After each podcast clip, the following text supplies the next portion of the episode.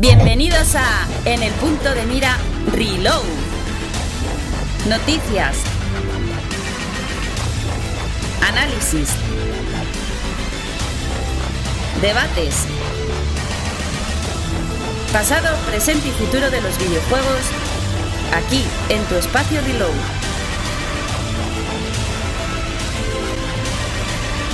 Nosotros no te cobramos por darte placer. En el punto de mira Reload.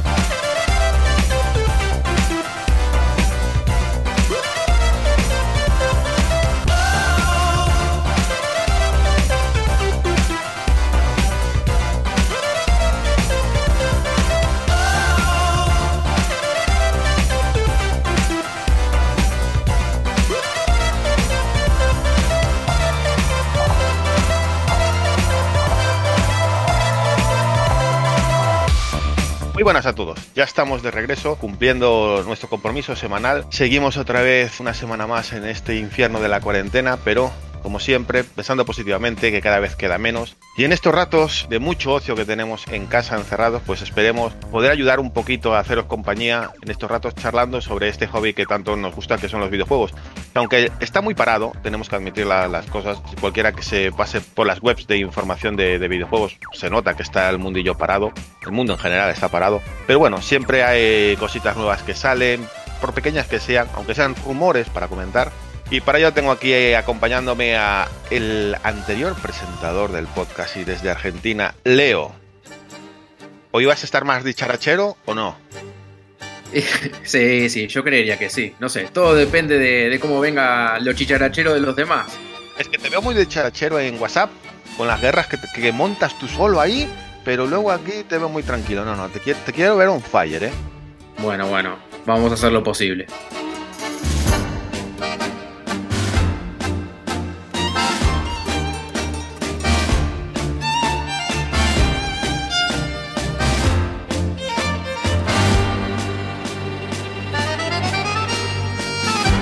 También está con nosotros nuestra versión Ultimate de, de las incorporaciones. Ken, muy buenas. Muy buenas. Pues nada, aquí deseando empezar el podcast y deseando también acabarme Final Fantasy VII para empezar Gato Roboto lo antes posible. Yo no conocía ese juego, ¿eh? le voy a dar una oportunidad por lo mucho que hablas de él. Voy a ver qué tal ese, ese gato robot que tenemos en el Game Pass este mes.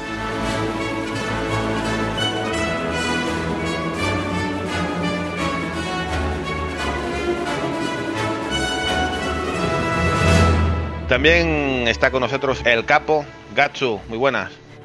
Muy buenas Marcos, compañeros. Pues sí, la verdad es que la semana está transcurriendo con mucha calma. Yo creo que el podcast se podría llamar casi casi los mejores comentarios de la semana de los oyentes o podemos transcribir la batalla consolera de las Termópilas que acaban de tener, como bien has dicho tú, nuestros compañeros Leo, Lazarus, Ken, Edward. Es que no hay palomitas que lleguen con esta gente. Y a mí que me encanta meter cizaña en la bomba, es que me lo ponen a huevo.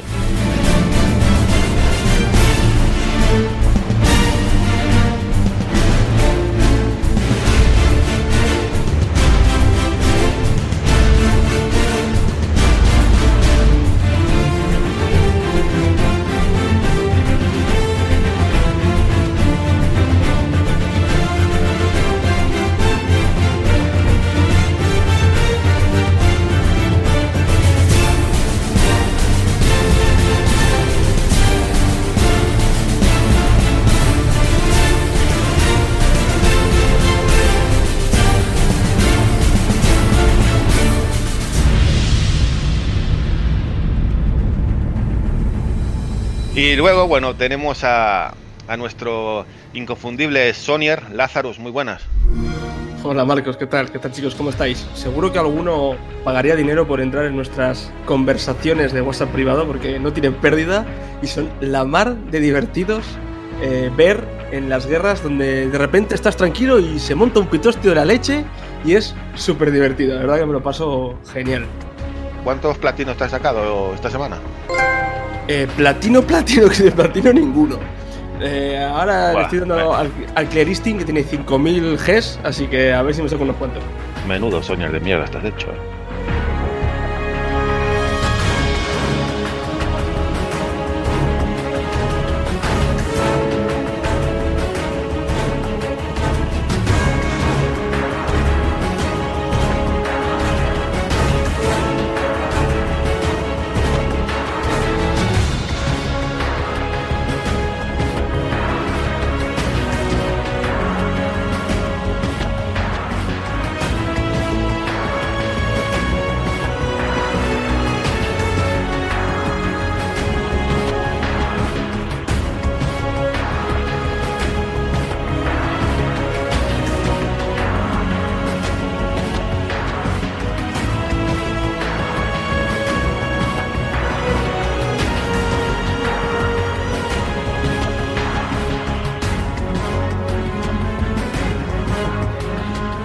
Oye, Lazarus, te voy a hacer una pregunta. ¿Con qué noticias quieres que empecemos? ¿Con una de Sony o con una de Microsoft? Con una de Sony, por supuesto. De Sony, pues bueno, pues vamos a empezar con la de Microsoft. Gaming. Porque parece ser que hay rumores por ahí de 4chan, pero del que se ha hecho eco un insider que se llama Team Dog, muy pro Xbox. No sé si es primo hermano de Lazarus, pero bueno, algo tiene que ver eh, con el tema. Donde nos da la información de que Microsoft tiene preparados dos eventos digitales, uno en el mes de mayo y otro en el mes de junio. El de mes de mayo parece ser que se va a adentrar más en la presentación de la Xbox Series X y en él ya vamos a poder ver eh, juegos más de peso y de exclusividad de Xbox, donde presentarán las bondades de la consola. Entre ellos especula el famoso y amado Fable, que, tengo yo unas ganas locas igual que Ken por verlo, Halo Infinite, el nuevo Forza. No sé qué credibilidad le dais, pero hombre, parece muy probable que la cosa sea así, ¿no, Lazarus? ¿Tú, tú crees que esto es, es posible? Hombre, sentido tiene, ¿no? Que en mayo haya un evento digital donde nos presenten la máquina mejor, quizás algún teaser cañero como el Fable. Ojalá, hacemos los dedos, ese Fable. Fable o otro título a la altura, pero un RPG, un RPG triple A, ¿no? Eso es, eso es lo que espero ver. Imagino que algo, algo también de Halo estaría bien ver, algún título que se sepa. Y en junio, otro evento con cosas de los nuevos estudios. eh, imagino que por ahí irán los tiros. Y la presentación, según también dicen, de Xbox Series S, donde daría un precio más económico que la versión de hermana mayor de Series X. Y intentaría optar por los eh, 4K dinámicos y 60 frames como baluarte. Eso es lo que parece que se ha filtrado. Veremos a ver.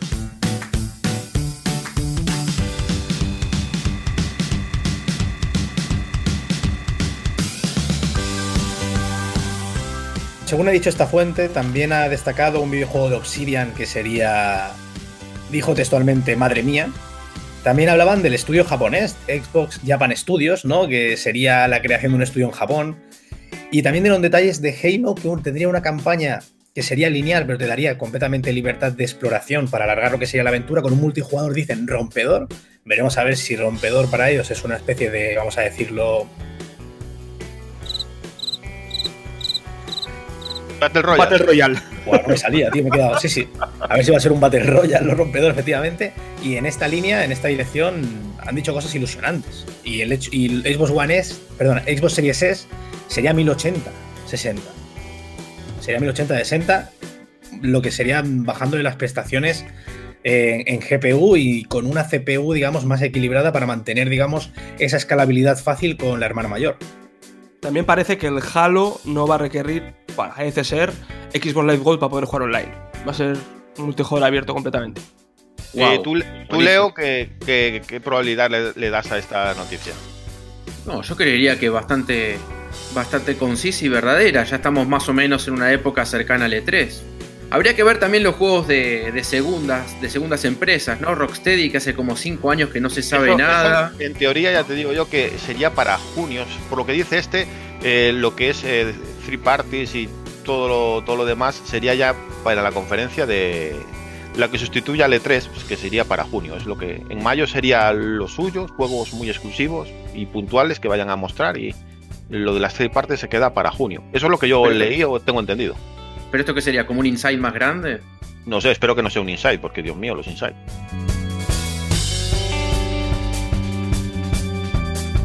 Pero bueno, porque me enteré de esta noticia primero que nadie, fue Gatsu que la posteó. Tú, Gatsu, a esto le das mucha credibilidad a esta noticia. Las fechas que pone, lo- los títulos que anuncia. Bueno, yo, yo más que credibilidad le doy, le doy sentido, ¿no? Porque credibilidad ya sabemos cómo funciona esto, ¿no? Aunque parece ser que ese canal suele ser bastante fiable. Pero yo lo que veo claramente aquí es dos bloques diferenciados claramente. El de mayo que va a ser un poco lo que debería de haber hecho Cerny. Bueno, más, más que Cerny, el pobre Cerny, eh, Jim Ryan. Con la presentación de las características y algún jueguecito así interesante, ¿no? Como comentabais antes. Fable, el más esperado. Halo Infinity tiene que estar. Lo nuevo de Obsidian. Algo de Forza Motorsport seguramente, que va a ser un reinicio, parece ser, de, de la franquicia. Y lo de la exclusiva del estudio japonés, que a mí me tiene bastante en ascuas, aunque tengo mis quinielas que no voy a hacer aquí en el podcast, pero tengo alguna quiniela de, que, de, lo, que, de lo que puede llegar a ser.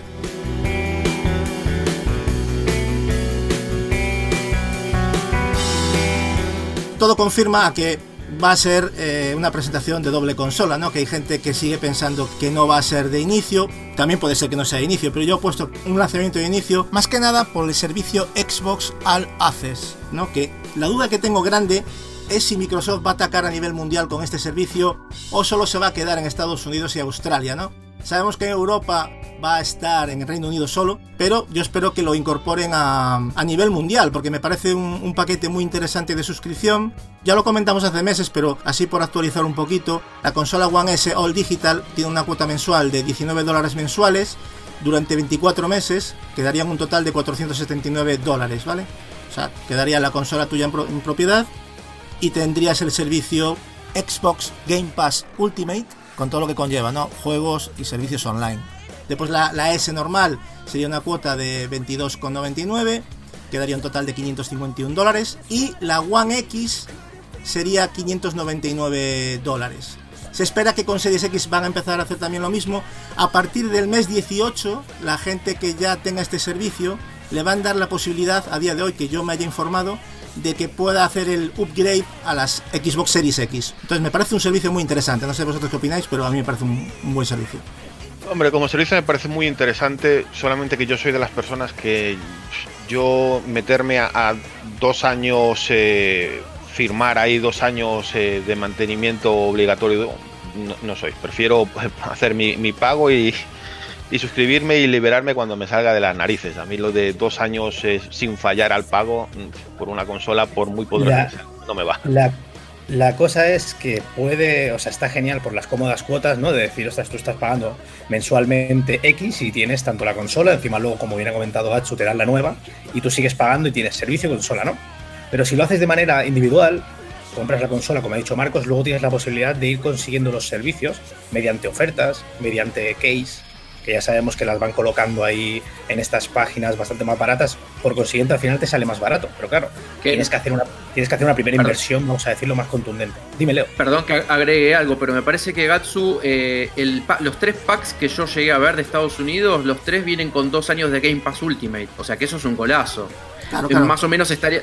La sensación es como que, como que estarías prepagando un Game Pass, pero en realidad también te estás llevando la consola. También que es cara, Sí. ¿no? Pero. Exacto. Sí, total. pero el, pre- el precio, el precio final es consola más Game Pass y te sale más o menos esos 10 euros mensuales, esos 12 euros mensuales, ¿no? Mientras que si tú compras la consola aparte y luego te coges una oferta del Game Pass, haces esto de comprarte el Gold y luego saltar al Ultimate por un euro, te está saliendo el Game Pass anual por 70, 80 euros o más o menos, ¿eh? cifras, vamos a decir, aleatorias prácticamente, pero más o menos por ahí, te estarías ahorrando 40 euros al año por Game Pass, mientras que si haces el Xbox All Access, estás pagando la cantidad íntegra, íntegra del Game Pass.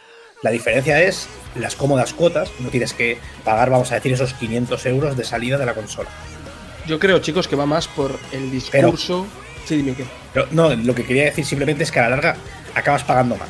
Que si haces la jugada que hemos hecho todos, vamos, lo de comprar un- una key con el Game Pass, una key con el Gold y luego hacerlo de un euro y hemos tenido hemos tenido casi dos años y medio de Game Pass por 80 Yo, euros. yo te digo una cosa, Ken. Yo creo que eso, bajo mi modesta opinión, eso se va a acabar. Eso es una promoción actual para captar Seguro. gente, pero se va a acabar. Entonces, esto- lo que dice Lazarus, que a lo mejor era lo, era lo que ibas a decir, ¿no, Lazarus? No lo sé, ¿eh? Pero... Sí, sí, iba a decir eso y aparte que va con el discurso de lo que intentó decir Phil Spencer, que es dar opciones.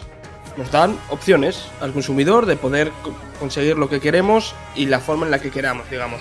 Está claro que el, el access este está bien, pero vamos, forma de financiar las consolas hoy en día en España mismo hay muchas, hay muchas opciones y yo creo que más económicas que la que nos ofrece Microsoft. No, pero lo que, lo está claro, yo creo, Lázaro, si coincidimos todos, es que no creo que, que Microsoft sea tan torpe de sacar este servicio a un precio y luego que te sea más barato comprarlo por separado con ofertas. O sea, yo creo que eso lo van a tener que tener muy estudiado. No Cuidadito con estas cosas, no me hundéis a mi Capi, que Capi con esto es muy sensible. Con el, con- no, me, no me hundáis al Capi con el Game Pass de un euro, por el amor de Dios, ¿eh? Con la comida no se juega. Está hiriendo mis sentimientos. Bueno, y en junio, y en junio eh, sería la segunda parte que ya va va a ser el sustituto del E3, básicamente. Yo creo que era de, El estreno de es esperar. este. No, que no, pero va, ser, pero va a ser el, el sustituto y yo creo que la planificación sigue adelante. Lo que pasa es que lo harán de otra manera con este segundo evento y ya está.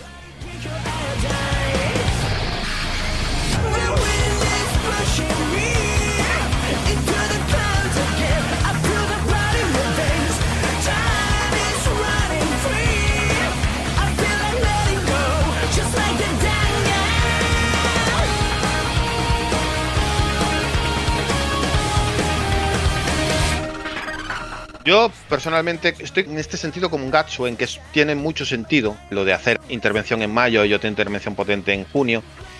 Mi problema con esta filtración me pasa con lo mismo que me pasó con lo de PlayStation 5 y las anteriores. Cuando es una filtración muy grande, muy, muy detallada, con, con cosas específicas de aquí, de aquí, de aquí, o sea, de muchos juegos, me cuesta un poco creerlas porque las filtraciones que se suelen confirmar nunca son grandes, son pequeñas píldoras que no van mucho más allá, pero aquí es que te hacen una descripción prácticamente de qué va a pasar en cada evento y cómo va a ser. Por eso me chirría un poco, pero existe esa posibilidad porque dentro de las fechas pueden concordar. Ahora, que sea exactamente como dice que va a ser, ya, ya veremos. Eso sí, parece ser que Fable es el secreto peor guardado de la historia de Xbox, para, al paso que va esto. Porque creo que todo el mundo se da por hecho que, que Fable va, va A ver, tarde o también, también te digo una cosa, es que ¿de cuántos años llevamos hablando de Fable? Es que es lo que digo yo, a veces los rumores se acaban acertando por, por coherencia. Bueno, pero es, es cierto, es cierto que de manera oficial y por las ofertas de trabajo y, y nunca lo han escondido, sabemos que Ground Games está, trabajando en, En un RPG ambicioso, de mundo sí, sí, abierto. Desde febrero del 2017, o sea que esto ya viene de hace tiempo. Y, y es más, parte de la plantilla que sumaron fue parte de, la gente de Lionhead. No todos, Yo evidentemente. creo porque- que no se va a llamar Fable. Fijaros lo que os digo. Puede ser, ¿eh? Es mi sensación desde siempre. Que va a ser muy parecido, pero no se, no se va a llamar Fable. La sensación, yo creo que ligar ahora a Fable, aunque haya muchas ganas, se sigue teniendo un recuerdo de Fable Legends. Entonces, Yo, yo os acordado de lo que os diga. El en, el, en el año 2082, por ahí más o menos, cuando presenten Scalebound, habrá un viejecito que dirá: Yo os lo dije, os lo dije que iba a salir, os lo dije, os lo filtré en 2020.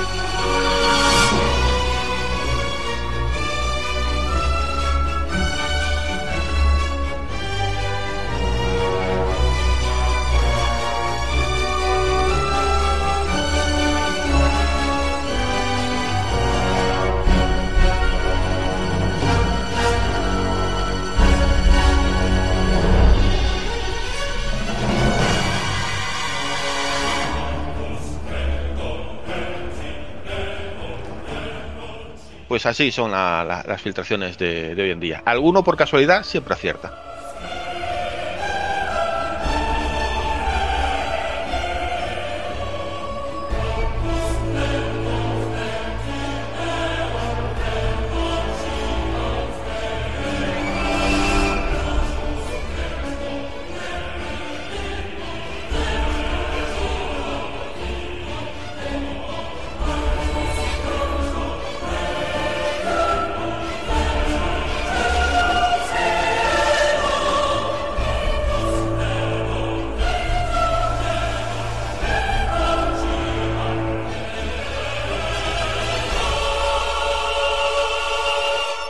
Nada, estas son las, digamos, las filtraciones que han salido esta semana de, Xbox. que la verdad a mí me entusiasma mucho porque tengo muchísimas ganas de ver los nuevos juegos, tanto Fable como a ver cómo van a hacer con Halo y ese, eh, digamos, juego servicio, este nuevo Halo. También es cierto que corre ese rumor de que lo van a presentar, pero a la vez también van a anunciar retraso, que esperemos que esto no sea cierto. Y nada, pasando de Xbox, nos vamos a una noticia que ya no es filtración, ya es algo que viene de un medio reputado como es Bloomberg, donde nos informan de que de salida PlayStation 5 va a ser un lanzamiento muy limitado en cuanto a unidades a nivel global, puesto que debido al alto costo que puede tener la consola debido a que ciertas piezas son muy escasas y por tanto el valor de ellas eh, está aumentando en el mercado, Sony prevé un lanzamiento de entre 5 y 6 unidades desde el lanzamiento de la consola. ¿Cómo? millones de, unidades, no, digas 5 o 6 porque si no las compramos solo nosotros. cierto, 5 o 6 millones de unidades a, nivel, a nivel global desde la salida hasta marzo de 2021. O sea, en todos esos meses va a haber a la venta entre 5 a 6 millones de unidades.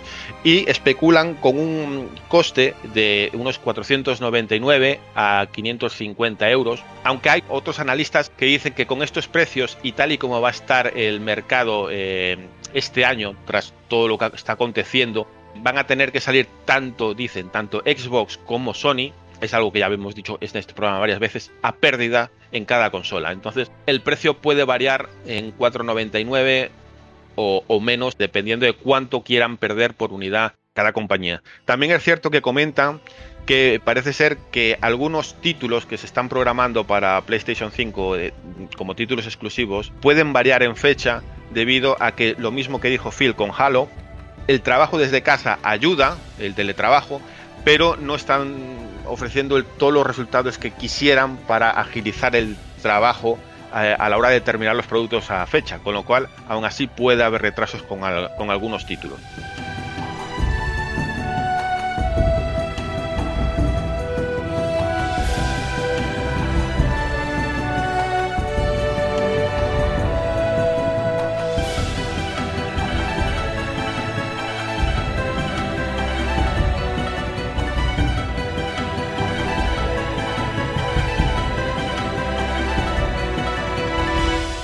Y con esto no sé cómo lo veis, 5 o 6 millones de unidades para 3 meses o 4 en el mercado. Bueno, entrando en toda esta información, en el mismo periodo, y creo que es significativo destacarlo, PlayStation 4, que es una consola previsiblemente, y bueno, casi oficial, que salió más barata, es decir, de 400 a lo que pueda costar PS5 es una diferencia notable, se fabricaron 7 millones y medio. Estamos hablando que en el mismo periodo PS5 va a fabricar entre 5 y 6, es decir, si tiramos por la tolerancia baja de los 5 millones y nos vamos a los 7,5, y medio, estamos hablando de una diferencia muy pero que muy notable. Muy pero que muy notable. Entonces, partimos de esa base, ¿no? Todo lo que han comentado desde el medio Bloomberg a mí me parece muy lógico. Inclusive nos hablaban de, claro, los problemas logísticos no iban a ser tanto por el tema de la pandemia, como bien has comentado, sino por el tema de los componentes. Entonces se da una situación que ellos van a tener que gestionar y eso también está dando y que haya precipitado, inclusive, la presentación del mando por el miedo, y eso también comentaba el medio, de que al distribuirlo a diferentes desarrolladores, porque tienen que, digamos, empezar a incorporar esas prestaciones exclusivas que va a tener el mando, como la vibración áptica y tal, tenían miedo a que se filtrara. Fijaros cómo estamos, en qué momento estamos de, de la vida, de la globalización del Internet y con todas las filtraciones, los rumores y tal, que tenían miedo, digamos, que, que esa exclusiva se fuera a pique porque ya sabéis cómo funciona esto, ¿no? Lo envías a un número X de desarrolladores y ya llega, hay alguno que le hace la fotico y lo cuelga. Así que fijaros también en qué momento está Sony con el miedo a las filtraciones y tal. ¿eh? eh has dicho que, que, PS4 distribuyó 7 millones y medio. ¿Puede ser? Sí. Vale, eso también no puede ver, chicos. Pero cuidado, perdona, en, ¿eh? medio año. En medio año, ¿eh? Que eso es muy interesante, no solo un año. Vale. Yo voy a, 2013, si tenemos memoria. 2013. Y, yo recuerdo que, mm, las reservas entre las dos, porque eso era, eso era importante, ¿no? Porque alguien que inicia la compra de una consola en 2013 o este año, una consola de nueva generación, si salen las dos, siempre elige una de las dos, en la gran mayoría de casos. No todos compramos las dos de lanzamiento. Entonces, claro, las reservas en PS4 en 2013 iban 8-2-9-1, si no os recuerdo mal. Esta generación, a final de año, si salen las dos, parece ser que no será tan abismal la diferencia. Parece ser. Entonces, a lo mejor también, si Sony está viendo que no va a poder cubrir la demanda de un, de un 9.1 o de un 8.2 para final de año en 2013, como pasó en PS4, ser ahora cautos esta generación con la nueva creación de consolas tampoco me parece una mala idea. Yo creo que es más cautos también por la, porque la consola es más cara, ¿no? Y tienes que ser más conservador con las unidades que coloques en el mercado. Pero también es cierto que veníamos de PS3 360 donde las ventas fueron muy parecidas a nivel global. Por consiguiente, eh, Sony PlayStation no creo que se pudiera esperar esa victoria acaparadora de inicio de la generación. Yo creo que fue más por el tema Kinect y algunos malos movimientos de la competencia, pero Sí, sí, sin tú, no, tú- tú no haces la producción previa, las estimaciones previas, sabiendo que vas a ganar 9-1. Sí, pero ya se estaba viendo desde marzo que las previsiones en tema de reservas estaban siendo aplastantes. La sensación que daba el tema de PS4 es que no, no iba a haber tantas de lanzamiento, que al final eso no fue así, pero porque estaba siendo, o sea, Sony estaba arrasando. Y arrasado. perdón que diga algo, ¿no? Pero la gente tampoco preveía lo de la cuarentena y la economía y el bolsillo también afecta. También, también. Si vos me preguntás en dos meses, la gente va a estar arruinada, sí. Yo estoy, con, yo estoy con Ken que esto es más. Aunque se veía que la situación se estaba revirtiendo en la generación con PlayStation 3 y 360, yo creo que no se puede hacer una, una previsión por mucha encuesta que hubiera. ah, o sea, yo creo que fue más por culpa de las malas políticas de Microsoft. Para mí fue más que claro. Sí, sí, Pero pero, bueno. por A, por B o por C, Hmm. estás, estás viendo en las encuestas que Que a mí yo te digo una cosa, a mí, no sé a vosotros chicos, pero no lo habéis comentado ni uno de vosotros, pero a mí me ha preocupado lo del precio. Y debería de preocuparle también a los de Xbox, porque si la PlayStation 5 va a valer 4.99, hacer cuentas, a mí la calculadora puede arder, ¿eh? Decía el- en el medio Bloomberg que los costes de fabricación iban a bascular entre 500 euros y 550, pero que habían analistas que también recogían en el propio informe o en el propio artículo que estaban analizando la posibilidad de que tanto Microsoft como Sony colocaran sus consolas a pérdida a 450, lo que me parecería un precio demasiado bueno teniendo en cuenta los pepinazos de consola que nos vienen. Si la propia Xbox One X ya fue 500 euros, yo dudo, dudo mucho que estas consolas sean A mí 450. Dale, Sí, Lazarus. Que solo quiero recordar, el 16 de abril de 2020, el precio de PVP de la PS4 Pro está en 399. O sea, tenerlo en cuenta. Si sale este año son 7 meses. O sea, es Lazarus. que- Bueno, pero luego va a caída otra de precios, o sea, eso Sí, también. pero me sigue viendo ahora, a- ahora, Lazarus, date cuenta que ahora tanto Microsoft como Sony es cuando están ganando dinero en las consolas. Ahora es cuando están ganando de esa tecnología de 2013 que está obsoleta ya. Sí, sí, pero Entonces- PS3, en comparación con PS4, PS3 se, se está vendiendo en, PCP, eh, en PvP a 199. Entonces, claro, a 399 te puedes justificar también en tema de dinero para los usuarios un salto tecnológico. Si está la PS4 Pro a 399 a día de hoy, hostia, le meten un hachazo rápido o no sé, veo algo que falla y veo algo en la ecuación que no me cuadra. En el propio artículo también han mencionado esto. Han dicho que una de las estrategias que va a tener Sony PlayStation para hacer de puente con PS5 es abaratar tanto PS4 Pro, como bien has mencionado, Lazarus está todavía al precio de salida, lo que me parece una locura. Y la propia PS4 Slim, vamos a decirlo, también la van a abaratar. Y con ello intentar hacer puente con los servicios, ya sea el PS Now, ya sea el PlayStation Plus, ya que sabemos que a día de hoy los beneficios se traen tanto por la venta del software como las suscripciones, y con ello, digamos, intentar como dar opciones, ¿no? Ostras, el que quiera PS5 va a tener la nueva generación, va a ser premium, pero ojo, seguiremos dando soporte a PS4 para seguirlos teniendo suscritos por aquí. Este es un poco también lo que han comentado desde. Yoshida, Eso huele mejor, ¿eh? Yoshida ha dicho que, que van a apoyarse mucho en PlayStation 4 para vender suscripciones. Me parece un movimiento muy Xbox. Pero, a ver, No, es que, gacho, son 100 millones de consolas lo que tienen distribuidas. Sí. Es que tienen que darle soporte y tienen que aprovechar este. pero todavía creo que a Sony le queda mejorar mucho sus servicios para competir con, con Xbox. Para mí, ¿eh? Sí, eso también es. Entonces, eh, basarse en eso, que yo lo veo razonable porque si vas a tener solo 5 o 6 millones de consolas para un año fiscal, cuando sacaste siete y medio para un semestre de Play 4, fijaros la, la diferencia, que es abismal. Y esa demanda se va a cubrir muchísimo. Entonces, a mí, en serio, a mí me preocupa el tema del precio de... Yo pensé que, que Sony eh, iba a sacar PlayStation 5 a 3.99. Era mi, mi, mi apuesta, ¿no? Hostia. Esa era mi- una... Esa era mi apuesta. No, no, esa era mi apuesta porque por lo que estaba viendo en diferencias de ajustes en el hardware y era lo que yo entendía que Jim Ryan quería hacer, ¿no? Llevarse el gato al agua por ahí. Dentro Pero de toda ahora, esta estrategia... Sí, acaba, Bacho. No, no, que pero que ahora viendo que están eh, situando ambos hardwares al mismo precio, a mí me parece que hay algo que coge ahí. A mí no me cuadra. Yo tengo dos, dos cosillas rápidas que decir. La primera, creo, como, como tú realmente también tienes las sensaciones, Gatsu, yo creo que PlayStation 5 va a ser más barata y de ahí está la estrategia de que sus componentes para intentar ajustar el precio y tener un equilibrio más por si la competencia sale con dos consolas, colocarse, vamos a decirlo, en medio a nivel técnico y a nivel económico, evidentemente. Y la otra, que es una contradicción. Si realmente la estrategia de Sony PlayStation es, oye, si te quieres comprar PS5, cómpratela, pero te mantengo en PS4 por los servicios para mantenerte suscrito, porque tengo, como bien ha dicho también Lazarus, tengo 100 millones de consolas vendidas. Y eso, digamos, pues es un valor que tengo que mantener.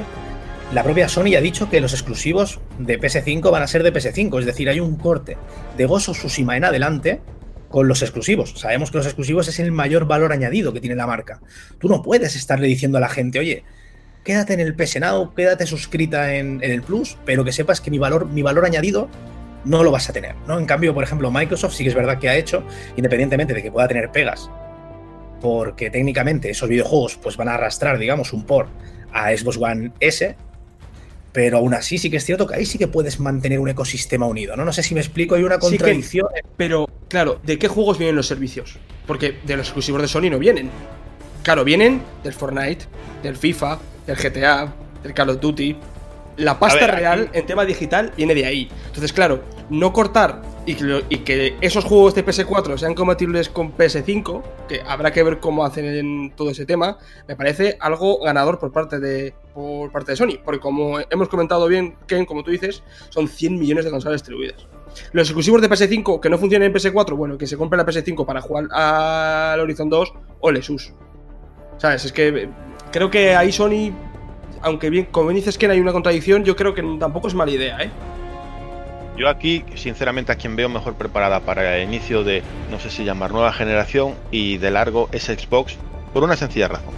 Y es que todo lo que está pasando ahora mismo con el coronavirus va a dejar a mucha gente tocada económicamente eh, para final de año, principio del que viene. La cosa va a estar chunga. Con deciros que la información es que en España va a haber hasta un 21% de parados, ya digo por dónde pueden ir las cosas. Eso con unos precios altos de las consolas, el inicio puede ser un poco complicado. Si a eso añadimos que muchos juegos preparados para consolas de nueva generación, sobre todo eh, PlayStation, que tiene esa barrera entre Play 4 y Play 5, que los juegos exclusivos de Play 5 son para Play 5 y punto, hace que quede todavía más tocada si algunos exclusivos potentes son retrasados.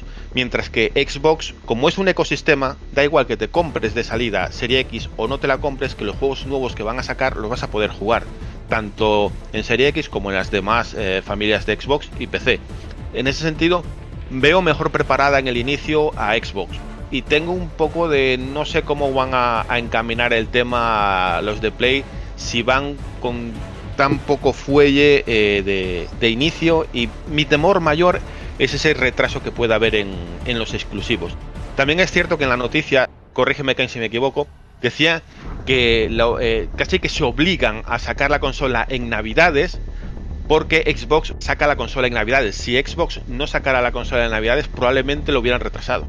Efectivamente, la noticia vinculaba a que si se retrasaba Xbox, ellos retrasaban, pero se obligaban a sacarla en el mismo periodo porque esa ventana de lanzamiento, digamos, navideña de final de año, le dan tanta importancia que no se permiten el retraso. Pero dadas las circunstancias, retrasarían si Xbox se retrasa. Eso es lo que nos ha comentado también el medio. Eso es lógico. Y aparte, te digo una cosa, eh, tienen que ir a, a- a morir en Navidad porque es que aunque vaya a haber una crisis que va a venir, si hay una fecha en la que la gente va a gastar va a ser en Navidades.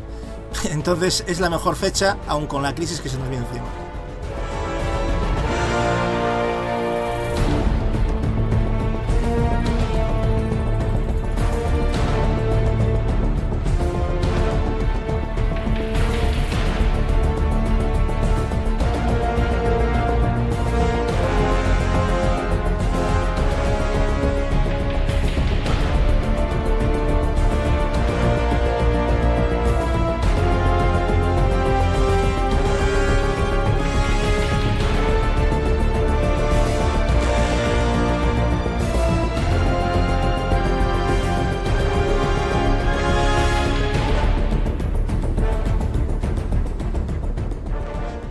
Son la- las noticias que Bloomberg ha soltado tienen aparte mucha lógica, pero en el anterior podcast ya dijeron que éramos muy buenos y la verdad es que somos muy buenos porque esto ya lo habíamos comentado anteriormente, sin información, pero era pura lógica y parece que las cosas están yendo por ahí.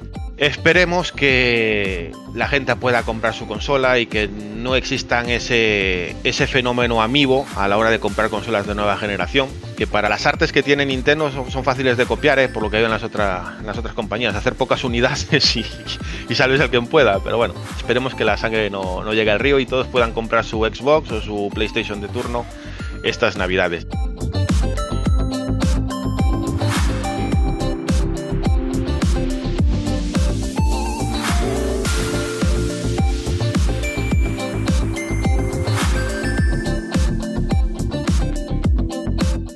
Y pasamos de Xbox a comentar una pequeña noticia que no sé si darle mucha importancia, pero la información que viene de, alguien importante en el medio a la hora de sacar informaciones, dice que eh, GTA 6, digamos que el 5 ha vendido unos pocos millones, poquitos, pero bueno, alguno ha vendido.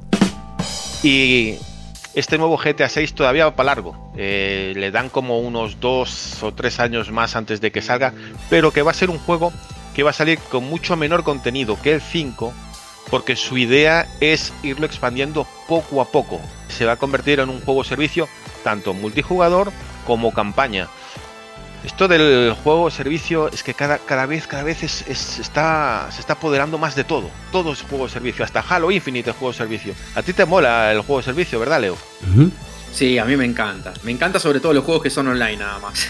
no, hablo de manera un poco más medio despectiva, pero Mirá, hasta donde yo sé, eh, creo que Rockstar tienen como 5 o 6 estudios alrededor de por lo menos el territorio de Inglaterra y en Estados Unidos y Canadá. Yo sé que el Red Dead Redemption 2 se hizo principalmente en el estudio de San Diego y el de Toronto, que son los, eh, los estudios cabecilla de, Red Dead Redemption. Así que a mí no me sorprendería que Grand Theft Auto 6 se haya estado gestando, no sé, en el año 2016 o 2015. No creo que sea un desarrollo que haya comenzado cuando salió a la venta el Red Dead Redemption 2. Entonces, si me preguntas a mí, mm, sí, a ver, eh, son juegos súper ambiciosos. Que lo vendan y lo partan al medio y que vendan en trozos todo el resto, no me sorprende para nada. Viendo la calidad de lo que es el Red Dead Redemption 2 y Grand Theft Auto 5, pero pondría la firma donde quiera. Pero yo estoy casi convencido de que el desarrollo, por muy majestuoso que sea, ya debe tener sus añitos quería añadir unas cosillas rápidas. Eh, digo rápidas y luego me tiro media hora hablando, pero bueno. No, no. Eh, tú dale, tú dale. Primero, de todo, eh, lo informa Kotaku, así que es bastante fiable todo esto. Segundo, Take Two ya avanzó que Rockstar ahora va a hacer juegos, vamos a decirlo, más pequeñitos. Es decir, en lugar de hacer macro, super, mega proyectos, como puede ser Red Dead Redemption 2, va a hacer proyectos que para ellos son de nivel medio, pero claro, nivel medio en la escalabilidad, en la escalabilidad de Rockstar, estamos hablando de un juego grande del 99,9 periodo de compañías de desarrollo de videojuegos, así que hay que tomárselo esto también al pie de la letra con todo lo que supone, ¿no? Yo sí que le veo sentido partiendo de la base de, digamos, de esta fusión, ¿no? De la información de Kotaku y de lo que dijo Take Two, así que yo, vamos, me veo GTA 6 en esta tesitura, pero por supuesto repetimos, es un medio que da la información bastante reputado, con lo cual todos los que esperaban en un año o dos tener el GTA 6, ir esperando un poquito más porque parece ser que va, va para rato.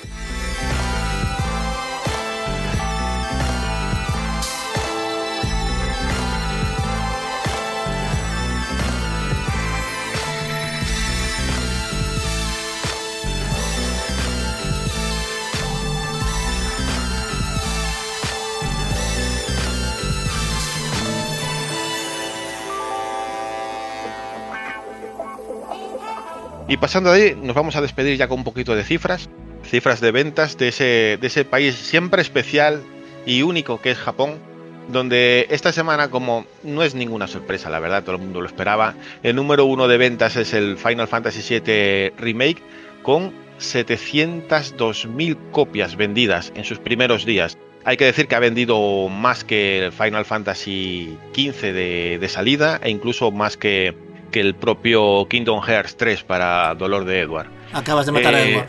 Sí, ¿qué le vamos a hacer? Pero bueno, Nomura sigue fumándose todo.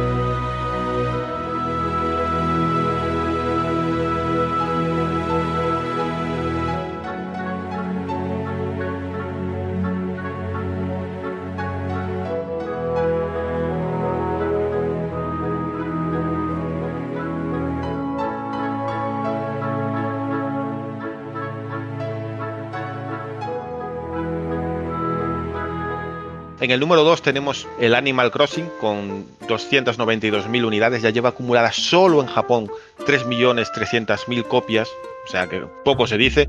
Mientras que en la tercera posición tenemos al Resident Evil 3 con 34.000 copias. Suma en total desde su salida en Japón solo, estoy hablando, de 224.000 copias vendidas de Resident Evil 3. Estos son así lo, los tres primeros puestos, que no es ninguna sorpresa, son los eh, juegos más importantes que han salido en las últimas fechas.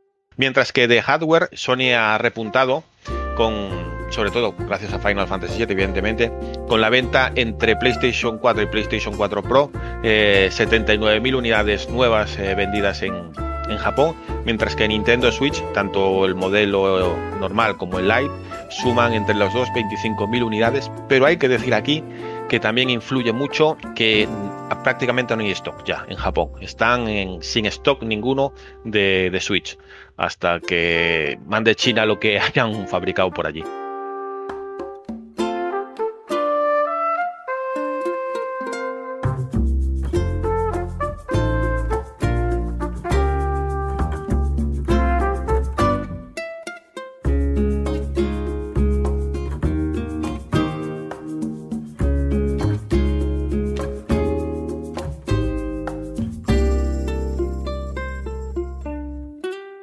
Comentar para información importante para Lazarus y para Edward que Xbox One ha vendido en Japón eh, 34 unidades.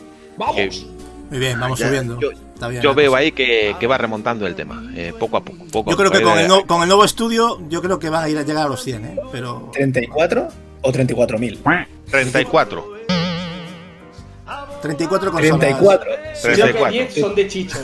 Tre- treinta- 34, pers- 34 personas. ¿no? Exactamente, Vale, Lazarus. Son de Wallapop de, de vueltas. Claro que sí, guapi.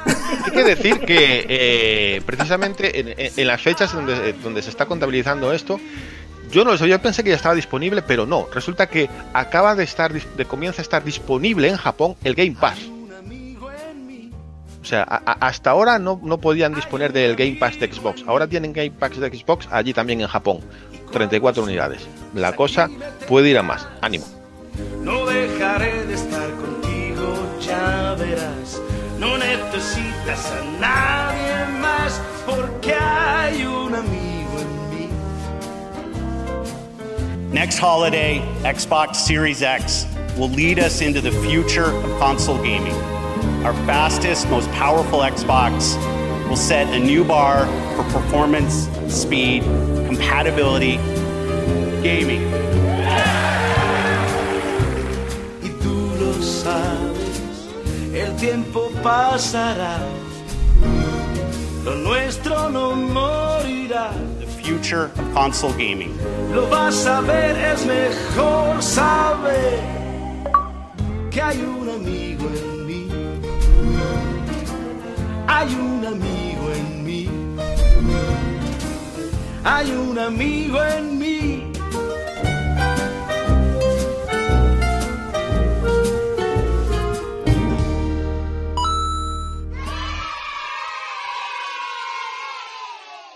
Y sin más, con esta importante información para Edward y para Lazarus, creo que nos vamos a ir al momento que mucha gente está esperando. No sé por qué, pero a la gente le está molando mucho esto.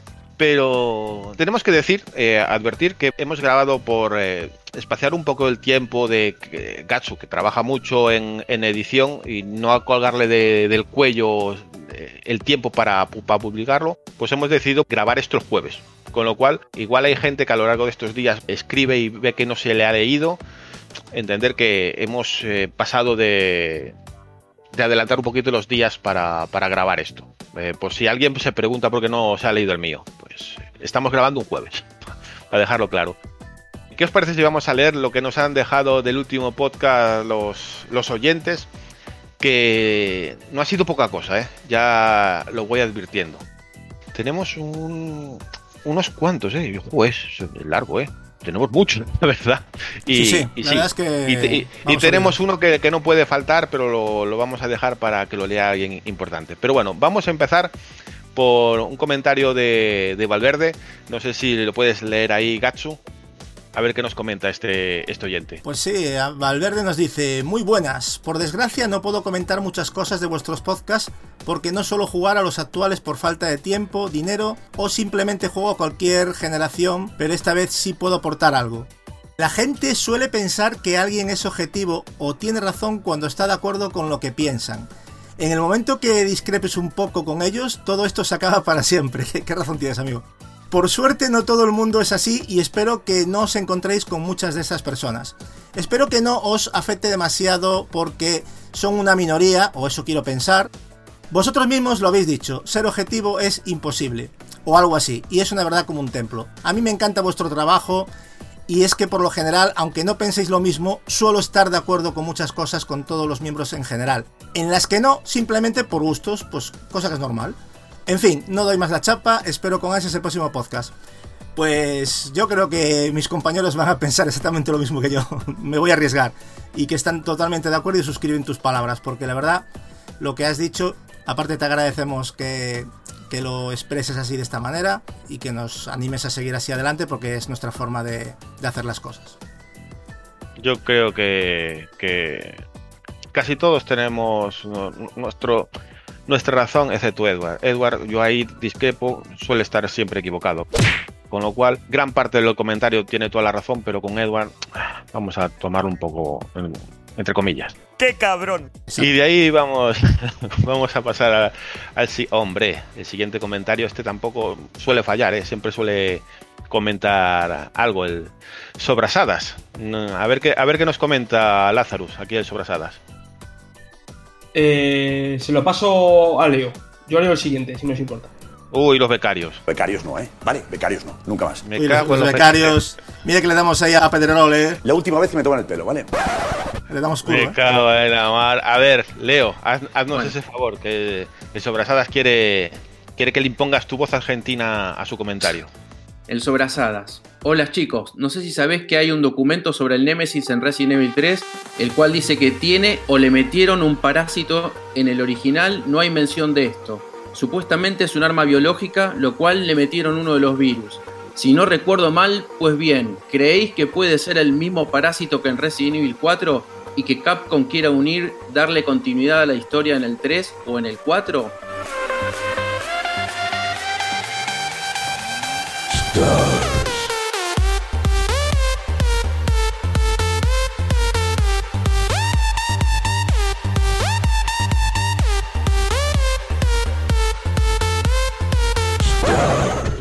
Quieren quizás reescribir la historia en Resident Evil. Y después, bueno, hay otro comentario aparte que se ve que debe ser en otro momento del mismo día o en otro día. Y otra cosa, Final Fantasy VII Remake. Eh, dije que era un pasillo y lo reafirmo, pero también quiero decir esto.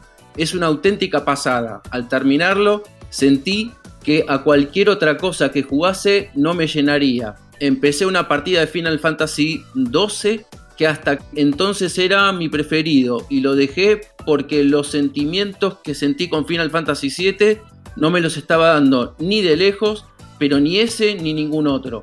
Solo Resident Evil 3, que es el único juego que es al que he terminado, siento que estoy perdiendo un hijo. Uy, ¿por qué no voy a ver más Raccoon City ni a Nemesis? Stars. Un abrazo hermoso. No, un, apla un aplauso. Esos que, esos que sobrasadas te, te voy a dar en el culo, eh. No, un aplauso para Leo porque la lectura era complicada, ¿eh? Un aplauso, Leo. Hay que, hay que, hay las cosas como son. Os pedimos, nos encantan vuestros comentarios, pero si nos lo facilitáis a la hora de escribiros lo agradecemos. Pero bueno, gracias por comentar.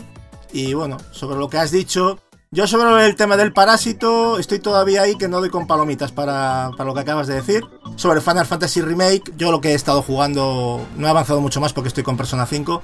Pero ya lo he dicho, a mí me parece que, que es un homenaje a, a, todos los que hemos jugado Final Fantasy VII en su momento. Y me imagino que a los que no lo hayan jugado también les va a gustar, pero insisto, es un juego que cuando quieres jugar y conectar con el usuario con sentimientos, que es lo que creo que está haciendo Final Fantasy VII Remake, influye mucho el que ya vengas de algo ya jugado y accidentalmente tienes que comparar o ver ese guiño que, que todos estamos esperando. Por eso, de ahí mi comentario.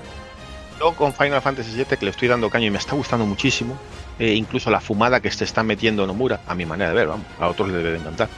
He de decir que Final Fantasy VII demuestra, iba a decir una palabrota, iba a decir hipócritas, pero en cierta manera lo malo que somos a la hora de juzgar ciertas cosas. Porque si tú eres de los que vienes de Final Fantasy VII, el clásico, y tienes ese amor, ese cariño por la saga, lo vas a ver de, de otra manera, siendo un pasillo, porque es un pasillo, todos tenemos que reconocer que es un juego encriptado, encriptado, pasillo y tira para adelante, no hay, no, hay, no hay lugar donde farmear. Perdona, Marcos, es es- escriptado, no encriptado. Encriptado es otra cosa, es Historias de la cripta. un tema. Vale, Si- te- te- siento te ser acabo- ceciñero, pero es Te acabo de dar el- la bola para dar el Correcto. zasca en, en la No, es para ahorrarme el efecto especial, entonces ya te lo digo yo directamente. Pues, pues eso mismo, lo que, lo que ha dicho, lo que ha dicho Gacho. Creo a mi manera de ver que el que viene del clásico eh, va a jugar este juego y con el cariño que le tienen los personajes y al mundo lo va a ver de una manera.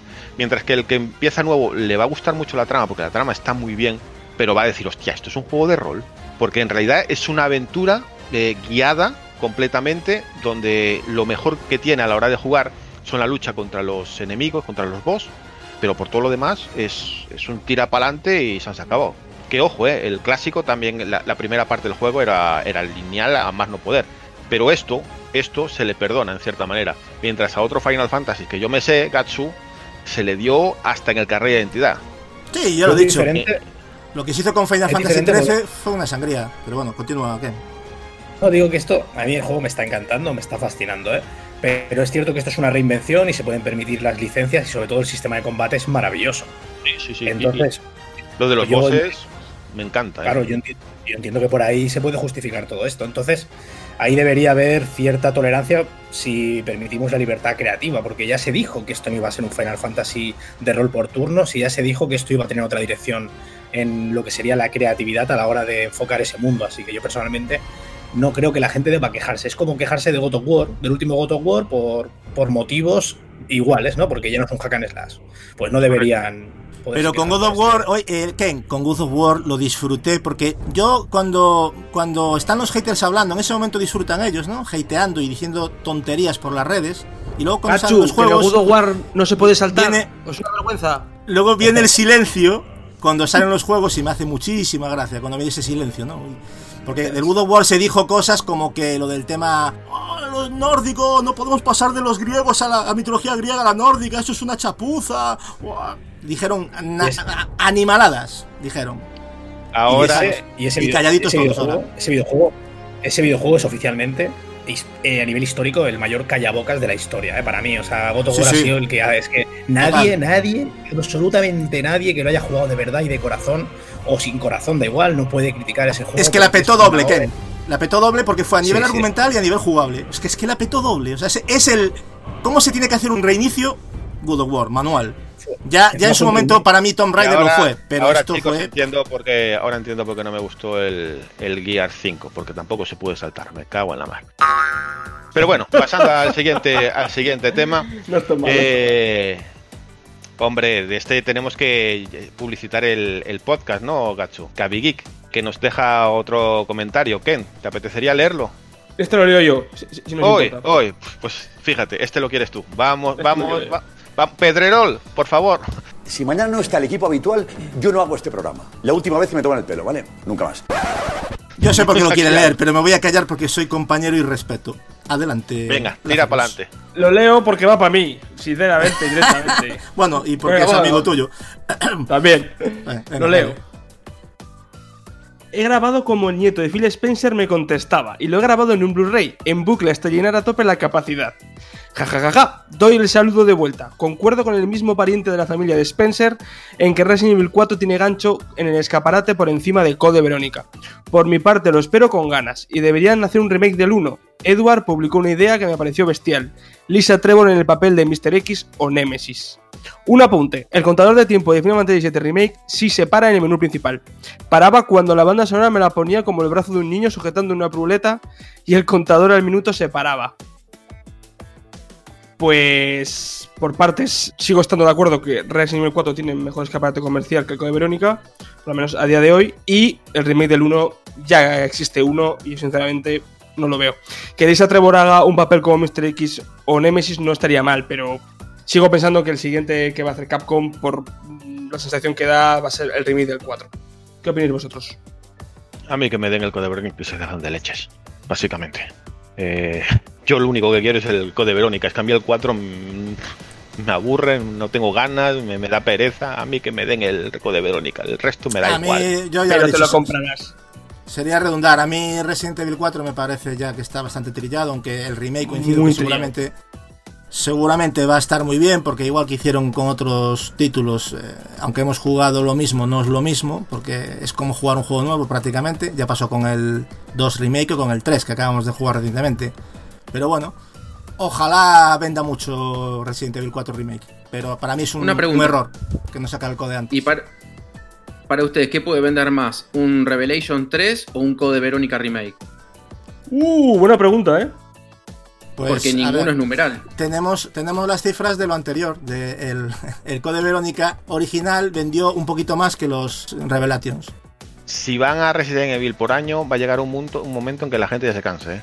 Sí. Eh, Hay que comenzar a espaciarlos porque esto de, de- de hacer un Call of Duty de Resident Evil, no sé yo hasta cuánto puede aguantar. Eso Sí, de hecho, el tirón de ventas del 2 no, es- no se puede comparar al del 3. Pero bueno, muchos dirán que es porque es que el 2 era más importante. Yo no voy a entrar en esos debates ni en esas guerras, pero evidentemente yo creo que a medida que vayan saliendo más, la gente se acabará también aburriendo más. No lo sé, ¿eh? yo creo que es más. Sí, es eso. cierto que, que las ventas del 2 se han mantenido, evidentemente no tanto como en la primera semana, pero es un juego que se ha vendido relativamente bien eh, a lo largo del año. Se vende a un ritmo bastante decente para ser un juego de este estilo. Pues venga, vamos con el siguiente comentario que tenemos a Cristian Castellón. Eh, Ken, ¿te apetecería leerlo? Sí. Otro podcast de calidad y no me canso de ello. Es más, para mí este grupo de amigos ya es como una segunda familia. Aún recuerdo cuando escuché por primera vez a Gatsu, Capi y toda la tropa en la voz de los gamers. Luego empezasteis con esta aventura llamada En el punto de mira, incluso Edward fue el hijo pródigo, de las cajas azules. Que quién lo ha visto y quién lo ve, ¿eh? todo, hay que, Sí, sí. todo hay que decirlo. La memoria es lo que tiene. El pobre Yoshida llorando en las esquinas como cómo cambia todo. Pero con el mejor recuerdo que me quedo fue poder conocer tanto a Gatsu, Marcos y Turo en la primera edición del Barcelona Games World. Que dure esta familia mínimo 10 años más como mínimo y recordar. Y esto yo se lo cedo a las... Este final se lo merece decirlo Lazarus. ¡It's a monster! Para vosotros, jugadores. Correcto. Como, como Pues le sí. encanta hablar de PlayStation 5. Pues sí, sí, le hemos conocido, como Gracias, bien Ken. dice, en la, en la Barcelona Games World. Y sí, fue un placer estar allí, echarnos unas risas, hablar de nuestras cosillas. Y bueno, Y, do- y donde mejor lo pasamos, en la sesión retro, manda carajo. ¿eh? Ayer donde más, más- más Sí. gente nos juntamos, más charlas, más, más, buen rollo había. Allí arriba en la, en la zona retro, la verdad es muy buenos recuerdos de, de aquellos días. sí. Y nada, muchas gracias por, por el comentario y bueno, que, que dure 10 años más. Venga, vam- vamos a intentarlo, a, a ver si los achaques nos hacen aguantar el, el ritmo. Y para el siguiente comentario, ¿cómo lo pronunciamos esto? Gaul, Gaul, Gaul. Gatsu. Gaul, Gaul. sería, no sé. Yo diría que es Gaul, pero. Gaul. Pues venga, tú mismo, dale ahí, dale ahí las palabras de este buen oyente. Pues Gaul dice: Muy buenas, no hay ningún exclusivo en Play 4 Pro que supera a nivel técnico a Forza 7, Forza Horizon 4 o Gears 5 en One X. Así que a nivel técnico también gana la batalla en sus exclusivos de consola. Otro debate sería que juegos exclusivos te gustan más o cuál tiene más. Ah, otra cosa, creo que perdéis demasiado tiempo en contestar las mismas tonterías en cuanto a que seáis más afines a una plataforma que otra. Las críticas en este sentido suelen venir de gente que es más partidaria de una plataforma que de otra y por tanto de gente que ya es parcial. Así que que se apliquen el cuento estas personas antes de pedir imparcialidad y si no, que se hagan ellos un podcast sobre su sistema favorito. Un saludo y gracias por vuestro trabajo. Pues sí, básicamente, menos en lo que has dicho de los exclusivos, que sigo diciendo lo mismo. Para mí los exclusivos eh, más potentes los tiene PlayStation 4 y a nivel técnico. Cuando veas un Horizon Zero Dawn en tu maravillosa Xbox One me avisas, o en la X, ¿vale? Entonces podemos hablar, o podemos hablar de God of War, o podemos hablar incluso, te podría decir, fíjate tú, ¿eh? Me voy a ir a The Order, fíjate, en un juego pasillero como The Order. Te podría decir mil títulos, pero bueno, luego están los gustos. Tampoco quiero entrar ¿Tú ves en una mejor The Order que Rise? Mm, sí, y eso que Rise es un pepino. ¿eh? Pero también te digo una cosa, Rise igual, porque tiene a lo mejor mm, decorados más abiertos, yo no lo compararía. Dentro de que es un pasillo, creo que es un poco más amplio. He de decir que haber- al haberlo jugado, siento que, por ejemplo, Forza Horizon 4 en Xbox One eh, X es un portento, es una maravilla.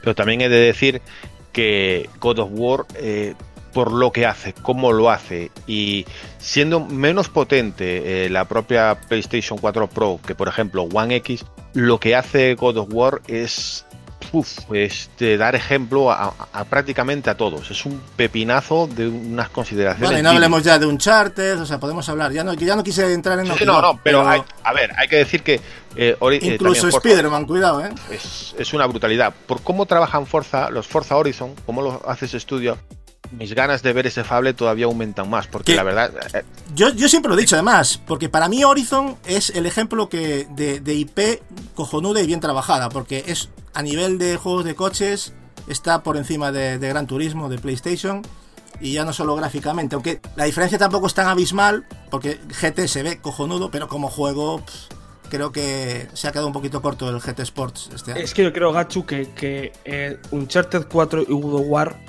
eh, lo que hicieron con la PS4 FAT fue. O sea, es algo que no logra hacer Forza Horizon 4 en una One S. Magia negra, es magia negra. Lo Claro, es que, es eso es magia. Mm. Pero el Forza Horizon 4 en, en, eh, en One X me parece que mínimo está a la altura, ¿eh? Yo- Perdón, No, no, no, pero es, brutal, pero es que ya lo 4 digo, ¿eh? Ya he dicho que Forza para mí es la única IP que, pero vamos, eh, si tengo que poner una balanza, yo creo que queda claramente perdiendo Microsoft, pero bueno, que yo respeto las opiniones de cada uno, pero para mí pierde de, largo bastante. Yo creo que los Forza, tanto el Motorsport como Horizon, en One Fat y One S van bárbaro. Obviamente, con resoluciones no tan altas, pero lo que es el pasto, el diseño de los autos y. Yo creo que si el estudio este Playground Game van a ser los que van a hacer el Fable, un poco miedo me da el tema de los rostros, porque las caras en Forza Horizon, incluso en las cinemáticas, no son muy buenas. Es que ¿eh? fijaros, en el detalle de, por ejemplo, el Gears 5, que es un juegazo, a mí me encantó, mucho más que a Marcus. Eh, fijaros cuando, cuando el juego, ya a nivel de, de- de los momentos cerrados, se ve bien, pero si comparas a nivel de detalle de juegos de momento pasillo que tiene PlayStation en sus exclusivos, se queda muy atrás. Y ya te digo ya, cuando Gears 5 abre, intenta abrir el mundo con el tema de el esquife, de- del esquife. es, es, es un arrastre gráfico bastante demencial, pero bueno. Sí, hasta el punto, pero hay, hay que recordar que en One X va a 60 frames, ¿eh? Que Sí, no hay bueno, ninguno de PS4 Pro que vale, llegue. Sí, puedes elegir, pero yo te digo, vale, pues dime uno que vaya a 30 y que se vea y que dé Pero la es que calidad de. esa Es fue- que no lo hay. Es que no lo hay. También fue un poco, también fue un poco la apuesta de Gears 5, ¿no? Es decir, vamos a intentar coger los 4K, bueno, vamos a decir dinámicos, pero 4K respecto a esos 60 FPS, entonces tienes que sacrificar detalles, tienes que sacrificar gráficos, texturas. Sin duda. Y sí es cierto, como dice Gachu, que cuando se expande el mundo está muy vacío, no hay tantos detalles. Pero bueno, vamos, que el juego, el rendimiento en 4K 60 de Xbox One X es muy tocho también. Pero bueno, es que lo Pero- que hablamos. Cualquier cosa que sea en una proeza 4K, técnica, ¿eh? cualquier cosa que sea en 4K 4K en estas consolas es un milagro para mí. Sí, el único. El único juego de Xbox One X, pero que no es exclusivo, ya entraríamos, que puede competir, por lo menos mirar de tú a tú o, o mirarlos con cierto respetillo, es el Red Dead Redemption 2. En One X, digo, ¿eh? Este juego sí que tiene un nivel brutalísimo y puede Sí, más o y, menos. y lo comenté en el anterior podcast. Es una pasada. Pero quitado, quitado eso, es que hace magia negra, ya lo he dicho, no se puede competir con la Pero magia por negra. eso quiero, quiero da- dar a entender de que es que no es el hardware lo que lo hace todo. O sea, realmente hace falta un estudio detrás que te exprima ese hardware. Y para mí One X solo fue explotado como se merece por eh, Rockstar. O sea, con ese sí que lo explotó bien. Por eso digo que la importancia del estudio que esté detrás. Y, pero no, cada uno Cuando tiene sus decimos gustos. explotar no quiere decir que un juego porque vaya a 4K y en la otra consola vaya a 4K rescalados sea mejor eh, ese juego porque va a 4K. Cuando hablamos de que un juego es mejor a nivel técnico, radican muchas, en muchas cosas.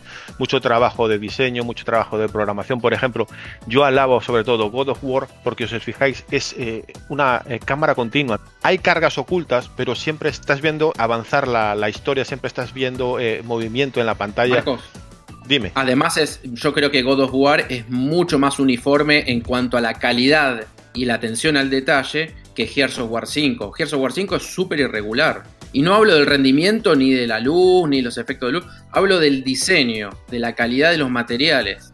Bueno, en eso estoy de acuerdo contigo y también que en Gears of War el personaje no salta. Pero a- más allá de eso, eh, Leo, ¿qué te parece si lees el comentario de Beluga? Que creo que tu voz argentina le da un poquito más de sex appeal. Bueno, beluga. De verdad, yo no sé cómo hay gente que dice que no habláis de Xbox o que la ninguneáis respecto a Play. Estoy segura que esa gente es que quiere meter mierda al podcast y una gente para desestabilizar.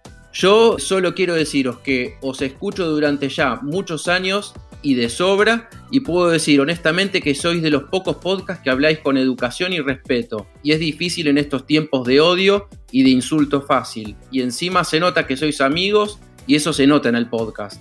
Animaros a seguir así y más en estas semanas duras. Lo único que he hecho de menos un poco el troll de Capi. Y Capi Espérate una guan, Paquillo, juega la guan, esa que te dieron de regalo. Es una vergüenza de Carmen. Lo dicho, que sois muy grandes. Un saludo para todos, cracks. Pues muchas gracias por ese, comentario. Y Capi, Capi está tumbado jugando a, a la Master System como buen amante de, de Sega. Pero bueno, esperamos traerlo, traerlo pronto, aunque sea de visita, para comentar eh, cómo, cómo sigue pagando el Game Pass por un euro. Sigue estando ahí, aunque el pobre está un poquillo pachuchito, pero bueno, ya pronto, pronto va a estar arriba y a ver si lo traemos. Voy a intentar traerlo en algún programa, por lo menos para decir eh, a qué país va a comprar el Game Pass a un euro. Vamos, vamos Beluga, un saludo a Beluga, que muchos años ya que sé que nos sigue y te agradezco mucho las palabras y que, que bueno, que, que no tengo mucho más que decir, que yo me, me gusta hacer el podcast principalmente porque me entretengo y porque estoy cojonudamente bien con mis compañeros, pero luego da gusto ver que llegas a la gente como pretendes llegar, ¿no? Y la verdad es que te agradezco el, el comentario, Beluga. Luego tenemos otro comentario de Javier Ma, que no sé si esta vez Lazarus tiene a bien leerlo o quiere pasárselo a otro. Lo voy a pasar a ver. No, venga, este lo leo yo, que Javier Ma es un grandísimo oyente. Buen podcast, gente, pero Gachu, joillo, The Division y Destiny no son MMORPGs. Una curiosidad, tengo PS4 Slim y Xbox One X. Digo esto porque sería injusto compararlas gráficamente, pero en PS4 Pro hay juegos superiores gráficamente a los Forza Horizon y Gears 5. Estos juegos en la X es que son la bomba. Los oyentes tienen una clara. un claro veredicto. O sea, Forza Horizon 4 y Gears of War 5 son los exclusivos que mejor se ven en esta generación. La respuesta es, es sí. O sea, básicamente ponte el God of War y ya está.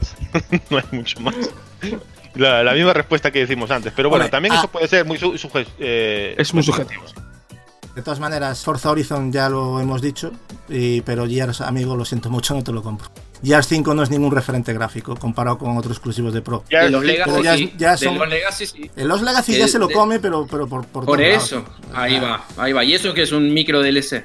Y, y ya te voy a un juego antiguo, te digo Horizon Zero Dawn. Uf, mucho mejor que Gears 5. Pero mucho, pero a, años luz está. Que, que se ve muy bien el Gears 5, pero a ver, para comparar las cosas, chicos, hay que probarlas. Y hay cosas que son por gustos y hay cosas que son un cantazo. Y ya está, y ahí lo dejo.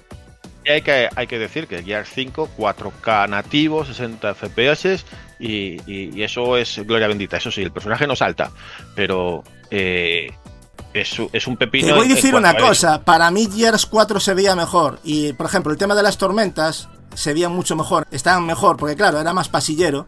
Y al intentar abrirlo con Gears 5, al final esa tormenta que, que hicieron en las arenas daba, daba pena comparado con las del A 4. mí no me moló nada esa parte. ¿eh? Ah, pero, y, y las de la nieve, Lazarus, dilo tú que eres fan de la saga. Estoy mintiendo, estoy faltando la verdad. Pues la verdad que no tengo muy reciente el Gears 4. Gears 4 lo recuerdo que se veía muy bien. Yo sigo diciendo que Gears 5. Pues mírate las tormentas del Gears 4 y luego volvemos a hablar. Yo recuerdo la zona de Gears 4 de las tormentas eh, y sobre todo la zona de la moto que me pareció espectacular. Impresionante. Cosa que no hay, no hay nada parecido en el, en el Gears 5. El Gears 5, el acto, el acto 2 de la nieve a nivel técnico y a nivel jugable, a mí me gustó mucho. El acto 3 no tanto, el tema del desierto. Eh, pero es- el juego tiene un- una clave, que es una palabra, que son 60 frames. Y aquí tú puedes decirme que Gears 5 te parece una locura porque va a 60 frames en One X y tú eso lo valores mucho, cosa que la competencia no ha hecho en ningún exclusivo. Tú puedes decir, yo valoro mucho los 60 frames, 4K 60. Y se ve, o sea, en comparación, no se ve tan bien, pero es que los 60 frames hay que recortar. Y yo, y yo prefiero jugar a 60 frames. Pues genial, cada uno prefiere jugar como quiere. Entonces, ahí está la clave. Si hubiera sido 4K 30 frames y viéndose así, quizás hubiera sido un bajón. Pero, Pero, ¿qué, le fal- Pero, eh, Lazarus, Vale, ¿qué le Lazarus, te lo compro, pero como estamos hablando de lo que se ve mejor, tema Hombre, cerrado. técnicamente Está. hablando, Jazz Pero 5 a no puede de ser hoy- un referente puro y duro a la hora de competir. Forza Horizon suma. 4 sí que lo veo, lo veo para competir perfectamente. Digamos, es el primer juego tocho, ya no hablo de referente gráfico, el primer juego tocho, tocho, tocho que va a 4K 60. Eso también se tiene que valorar en su justa medida. Pero bueno, si analizamos los gráficos como, bueno, pues los detalles, las texturas y tal, ahí no hay. no hay Pero si yo, yo no entro en el debate de valorarlo, ¿no? Porque me parece que A es ver, una locura sí, no, poner un juego como Gears a, a- a 60 frames a 4K. Estamos Pero lo que es es. Estamos valorando Gears 5 y God of War entre ellos porque los personajes nos saltan, pero más allá de eso, lo, lo que hemos comentado Sí, aquí. por lo demás- Menos mal que- que uno dispara y otro no. Menos Exacto. mal, ¿eh? Vamos a pasar al siguiente Pero, comentario. pero que el Este- no salte es un homenaje a Doom, o sea, no te preocupes. Exactamente. Pues, todo homenajes aquí. Bueno, tenemos el siguiente comentario que, Dios mío, los días que os ponéis. ¿Cómo pronuncio yo esto? Es, eh, es Cruz, es Cruz. Señor Eh, Hus, vamos a, decirle. Yo le diría vamos a señor. Hus. Señor Hus, pues venga, Sí. señor Hus. Ken, ¿te apetecería leerlo? A ver qué nos comenta señor Hus. Venga, va, voy para allá.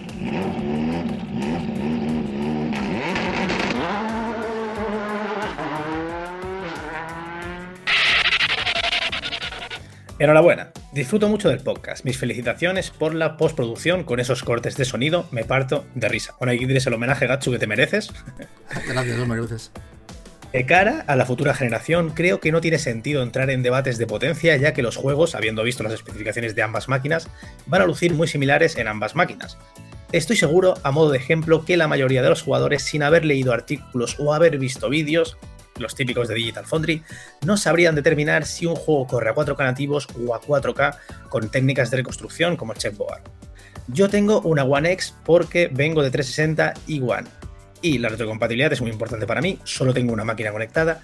A mi juicio, lo que determina el éxito de las nuevas máquinas es 1. El precio, 2. Los exclusivos de cada máquina, 3. Los servicios. Lo que me gustaría es que la próxima generación de Xbox y PlayStation estén igualados ya que fomenta la competencia y nos beneficia a todos. Un saludo y seguid así. Hombre, Pues yo, me haría yo me haría una camiseta con el. Aparte de mi felicitación, hablo de lo otro, que lo de la felicitación te la agradezco, señor Hus, por la que aprecies la edición. Pero lo que estabas comentando de los 4K, lo hemos hablado un mogollón de veces aquí. Si pones a mucha gente un 4K nativo y un checkerboard, no saben diferenciarlo la mitad de la gente que está hablando de 4K. Entonces, Al igual que los 1080 y Sí, contra los exacto, 900p. eso es. Ta- Que me acuerdo pero, pero ¿te acuerdas que yo no soy ventajista? ¿Qué, qué es lo que he dicho yo? Lo primero que dije yo.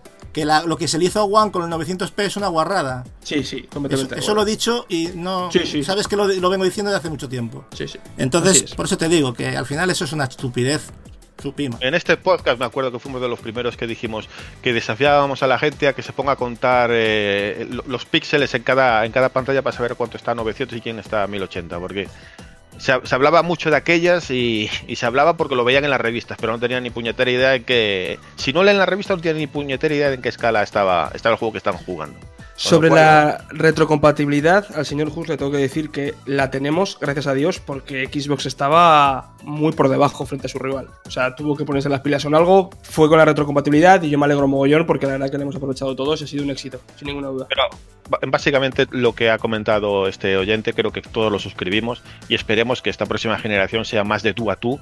Lo ha dicho también incluso Ken muchas veces en sus vídeos, que una competencia sana y de igual a igual nos beneficia a todos a la hora de presentarnos mejores productos. O sea que en esto siempre vamos a salir ganando todos. Y vamos a pasar a, a otro comentario de un oyente, Gat Rod, que a ver qué, no, qué nos comenta Gatso. Bueno, pues el amigo Gadrod dice: Buen programa y felicidades a todos por el trabajo que hacen. Y un saludo al gran Ken, que para mi parecer es el creador de contenido que me parece que es el más. Que es el que más ama a los videojuegos, ya que es el único que nunca he visto echándole mierda a ninguna compañía. Y sigan así, que a mi parecer el 95% de los creadores de contenido, y sobre todo de España, lo que hacen es tirar caca a todo lo que no sea de su compañía, y en realidad cansan, y hasta abruman con siempre lo mismo. Aparte de estar de acuerdo, doy paso a Ken, porque Ken, te están felicitando. Este, este es el comentario que tendría que haber leído yo. Agradecer muchísimo el reconocimiento en este caso al amigo Garrod. Y bueno, no sé qué puedo decir, que sí, que yo intento vivir los videojuegos con pasión y eso entra dentro de valorar a todas las compañías. Intento desde la objetividad que me presta, digamos, mis sentimientos. Evidentemente, ya lo hemos comentado en, el propio, en los propios podcasts, que objetivo 100% no es nadie, pero si te gustan los videojuegos y los amas, yo creo que aquí ninguna compañía te sobra. Ni siquiera Stadia. Es más, y agrego algo, Ken. Vos sos el único que defiende Ultranza Stadia y la verdad que te aplaudo. Y no, no lo digo de manera irónica, ¿eh? lo digo en serio. Porque sos el único que en realidad lo, aprobó al 100%, por lo menos hasta donde yo sé. Yo creo que eh, hemos hablado de competencia hace un comentario y realmente Stadia puede formar parte, puede echar más leña al fuego con Google, una de las compañías más poderosas a nivel internacional, y mejorar los videojuegos también. Y yo, por supuesto, Stadia, Apple también se ha sumado con el Apple Arcade, que es más interesante de lo que muchos se pueden llegar a creer. Y ahora Amazon parece que puede venir también, ojo, competencia, venir todos a darnos amor, aquí estamos esperando. Nuestros dineros están para el mejor postor y, hay que decir que santa paciencia, y esto lo digo yo, me, me, lo adjudico yo, santa paciencia que tiene Ken de aguantar las chorradas que ponéis a veces en su canal. ¿eh? Lo siento mucho, Ken, pero lo tenía que decir. Porque santa paciencia, porque si te vienen la de haters que te vienen a intentar tirar abajo tu trabajo y tu educación y tu pasión por los videojuegos, a mí es que me molesta muchísimo. Y de hecho, créeme, amigo, que yo cuando veo un vídeo tuyo, lo primero que hago es huir de los comentarios porque me sabe fatal. O sea, es que me pongo mm, del hígado. Ya no es porque seas amigo mío, pero es que me pone del hígado de ciertas cosas. Que también, ojo, ¿eh? Que hay gente que, que es muy educada, pero yo lo siento, pero no puedo. La cosa es que tienes toda razón, Gatsu, te agradezco también el, el detalle, la palmadita en la espalda, por así decirlo. Pero es que, por desgracia, esto que vivo yo, y lo vivo día a día, y da igual, he puesto una foto de Final Fantasy con los Chocobo hace cosa de, de dos horas y ya le están diciendo que el videojuego es una mierda, le están tirando, o sea, da igual de lo que hables, y esto va para todos los creadores de contenido, están viviendo una situación como la mía, da igual de lo que hables, que van a, van a echar tierra a, digamos, al producto que estás jugando, probando, y según cómo, a tu trabajo también. Por despecho, llámalo despecho, llámalo como quieras, pero te atacan. Y bueno, hay que soportarlo, hay que estar aquí y darle el valor que realmente tiene y la importancia que realmente tiene que un desconocido que realmente ves que no ama este hobby, que ni siquiera se ha visto tu vídeo, porque muchos comentarios son desde él ni siquiera está respondiéndome, oye, no, has visto ni el vídeo que me estás diciendo. Estoy seguro de que mucho, la gran mayoría ni los, ni los ve, ya te lo digo yo. De hecho, hay que intentar no darle importancia. Sí que es cierto que hay días que te pillan y te rebotas más, lo bloqueas, no lo bloqueas. Yo intento bloquear lo menos posible, pero hay días hay gente que es insoportable y eso es así. y, lo, y ya no hablo de los maleducados, sino de la gente que te viene a decir que cómo narices estás hablando de esto. Pero vamos a ver, chaval, montate un canal y, y, montate tú y habla de lo que quieras. Que vienes tú a mi casa a decirme lo que tengo yo que hacer. O sea, es que qué falta de educación, en serio, Ken. Yo te aplaudo porque la paciencia. ha habido uno, y lo pongo como ejemplo aquí, por, mira, por, como alguna, una anécdota graciosa, ¿vale? Ha habido uno que me coge. Vosotros sabéis que la estructura de mi canal es introducción, Ken News de telonero, el núcleo del vídeo y cerramos el telón como estamos haciendo ahora aquí en el podcast con el Ken responde, ¿no? Y hay un tío que me ha hecho como siete veces, me dice, ostras, empiezas hablando de, una cosa y saltas a la otra, pero amigo mío, si, si las Ken News esto ya lleva prácticamente un año, es, es que es el contenido así como criticándome y atacándome. Empiezas hablando de Xbox y pasas en PlayStation y así 17 ¿Saben Lo que, ¿Saben lo que quieren, Ken? Quieren que les contestes, yo creo. No, yo, yo paso de, contestar a este tipo de personas. Pero bueno, ahí ha quedado claro cómo está el percal, pero siempre vamos a dejar claro que Xbox Series X es más poderosa. Our fastest, most powerful Xbox eso vamos a dejarlo siempre claro. Xbox Series X. Y para que no se enfade cierta gente. Pero, y, mucho más, potente. ¿eh? Exacto. Y, y sin más, nos vamos con el comentario de, Eva Farto, que nos escribe aquí esta semana Lázaro. No, Lázaro voy a esperar. Voy a esperar porque le tengo algo, algo especial para él. ¿Qué tal si no, nos ponemos un poquito de voz argentina a este comentario? Hola, soletes, upa, soletes, mm, como que están solitarios, porque acá en mi país tranquilo, no, no, ya, no va a ser soretes, no, no, no. Ah, ahí está. Sorete, sorete, ya. es que sé, que te vino a la cabeza el, entonces yo sabía que iba a dar problemas esto de soretes. no, es que una vez una chica también española me puso, es que estás muy solete por mí. Y yo digo, uy, solete. Mm, bueno, no importa. No, solete de sol, de, de sol, de, Ya sé, ya sé, ya sé, ya sé. Bueno, hola soletes. Voy a aprovechar el comentario para, por si no lo mencionáis, recordar que esta semana los usuarios de PlayStation tenemos dos juegazos para descargar gratis hasta el 6 de mayo. La trilogía de Nathan Drake y la remasterización de Journey. Estaría bien que dejéis que os, eh, qué os parecen estos juegos para los que puedan tener interés No, no, para que no se los pierdan. Mm. Y si sabéis de Nintendo y Xbox, no les digo la pista porque no tengo esas consolas. Si tenés alguno gratuito, estos días para aconsejar. En PC hay montones también para descargar gratis. Esta semana han anunciado Assassin's Creed 2 desde Uplay. Eh, bueno, que no nos aburrimos en casa chicos y chicas y a jugar. Yo querría añadir una oferta más que hay de cosas gratuitas que puede probar todo el mundo, que se llama Stevia, porque son dos meses gratis que se puede probar desde Google Chrome. Lo digo para quien le quiera dar una oportunidad, por lo menos aquí en territorio español, ¿eh? quiero decir. Just Cause 4 empecé. En... Sí, efectivamente. En, Epic. En Epic, en Epic. Lo, pusieron, sí. Me parece un pues, juego bastante eh, remarcar lo que nos dice Eva, que todos los usuarios de PlayStation tienen, recordar, es disponible, da igual que tengas el Plus, que no lo tengas, para ti para siempre, lo tienes estos días para descargar la, colección de, Nathan Drake y Journey, que es Journey por Dios. Remasterizada, que aparte, que bueno, antes de nada decir una cosa, que creeroslo amigos, hubo gente que aun siendo gratis se ha quejado y le ha dicho que Sony que, que podía haber regalado a otros. O sea, fijaros hasta qué punto llega la estupidez humana y, en fin, hay gente muy desorientada por el universo. Eh, lo que iba a decir, Nathan Drake. Muy poco agradecida. Nathan Drake, la primera parte de, esta trilogía remasterizada, que es maravillosa, os la recomiendo, pero insistentemente. Pero el primero en concreto, insisto, lo han cambiado el juego porque han, utilizado el motor del 2 y eh, jugablemente cambia muchísimo. Porque esas pequeñas tosquedades que tenía el primero ya se han eliminado y, bueno, se siente como jugar al, al 2. Y el Journey, pues no lo voy a venir a descubrir tampoco, ¿no? Me parece un juego maravilloso. No lo haya jugado, por favor, por favor, que le dé ese chance, porque es, es puro arte, puro arte, de verdad. Y sin más, nos vamos con el siguiente comentario de Povich. Eh, no sé si, si, casi que voy a dejar que nuestro amado Ken Ultimate lea este comentario y dejar el siguiente para nuestro amado Lazarus. Venga, va. Gran programa, opino que ustedes hasta los huevos de la guerra de consolas. Si amas a los videojuegos, te da igual donde salgan los que quieras jugarlo y punto. Gran descubrimiento, vuestro programa y por aquí uno, uno más se queda. Bueno, por aquí uno más se queda, vale. Sí, uno que, se queda, que le ha gustado y que, bueno, se queda. Perfecto, pues bienvenido, bienvenido amigo, y aquí estaremos todas las semanas. Y encantado de volverte a leer más comentarios para que nos des tus puntos de vista y tus comentarios sobre otros temas que te gustaría. Exacto, nos, gustan los piropos, pero nos gustan vuestras opiniones también de cosas que tengáis que decirnos y aportar, ¿eh? eso nos encanta.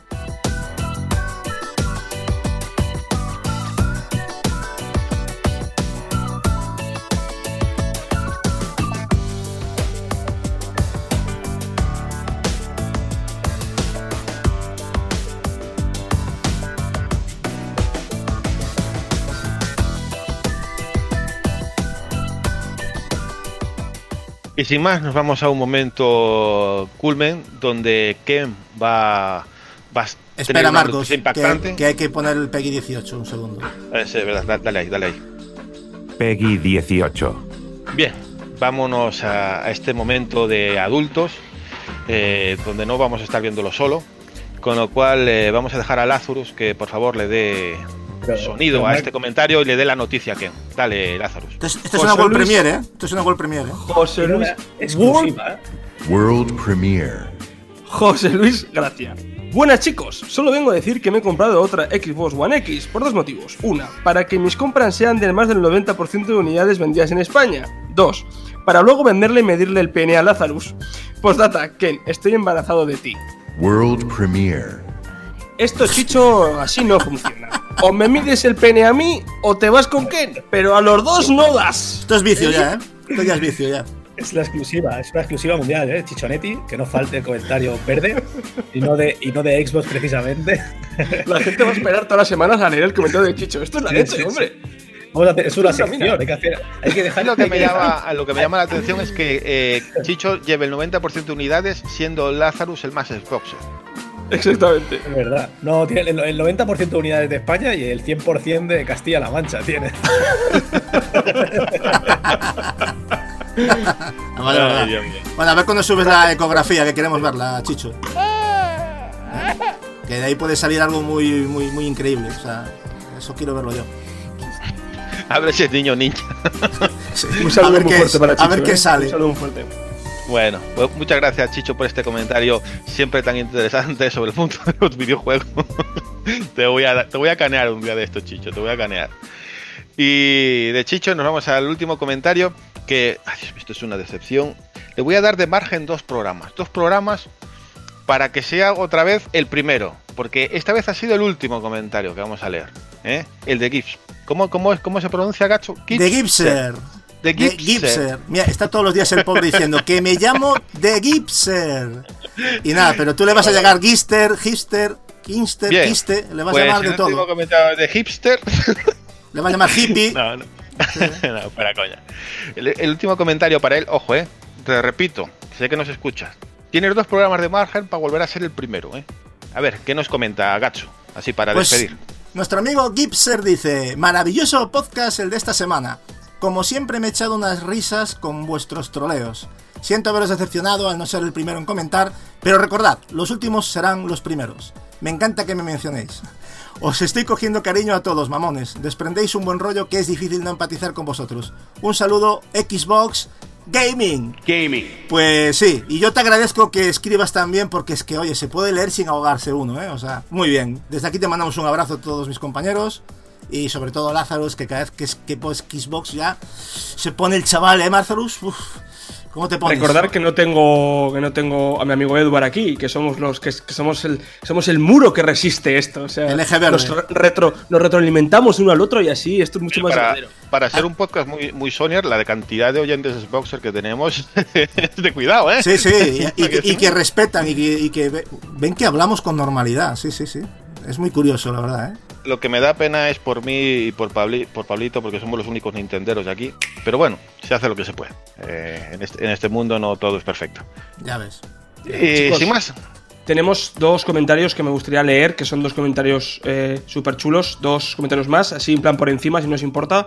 Así dejamos todos los comentarios leídos. De gente muy. bueno, eh, yo te- te doy, te doy ese, ese permiso. Luego, si no comentan nada de, de Xbox, no es culpa mía. Dale. Vale.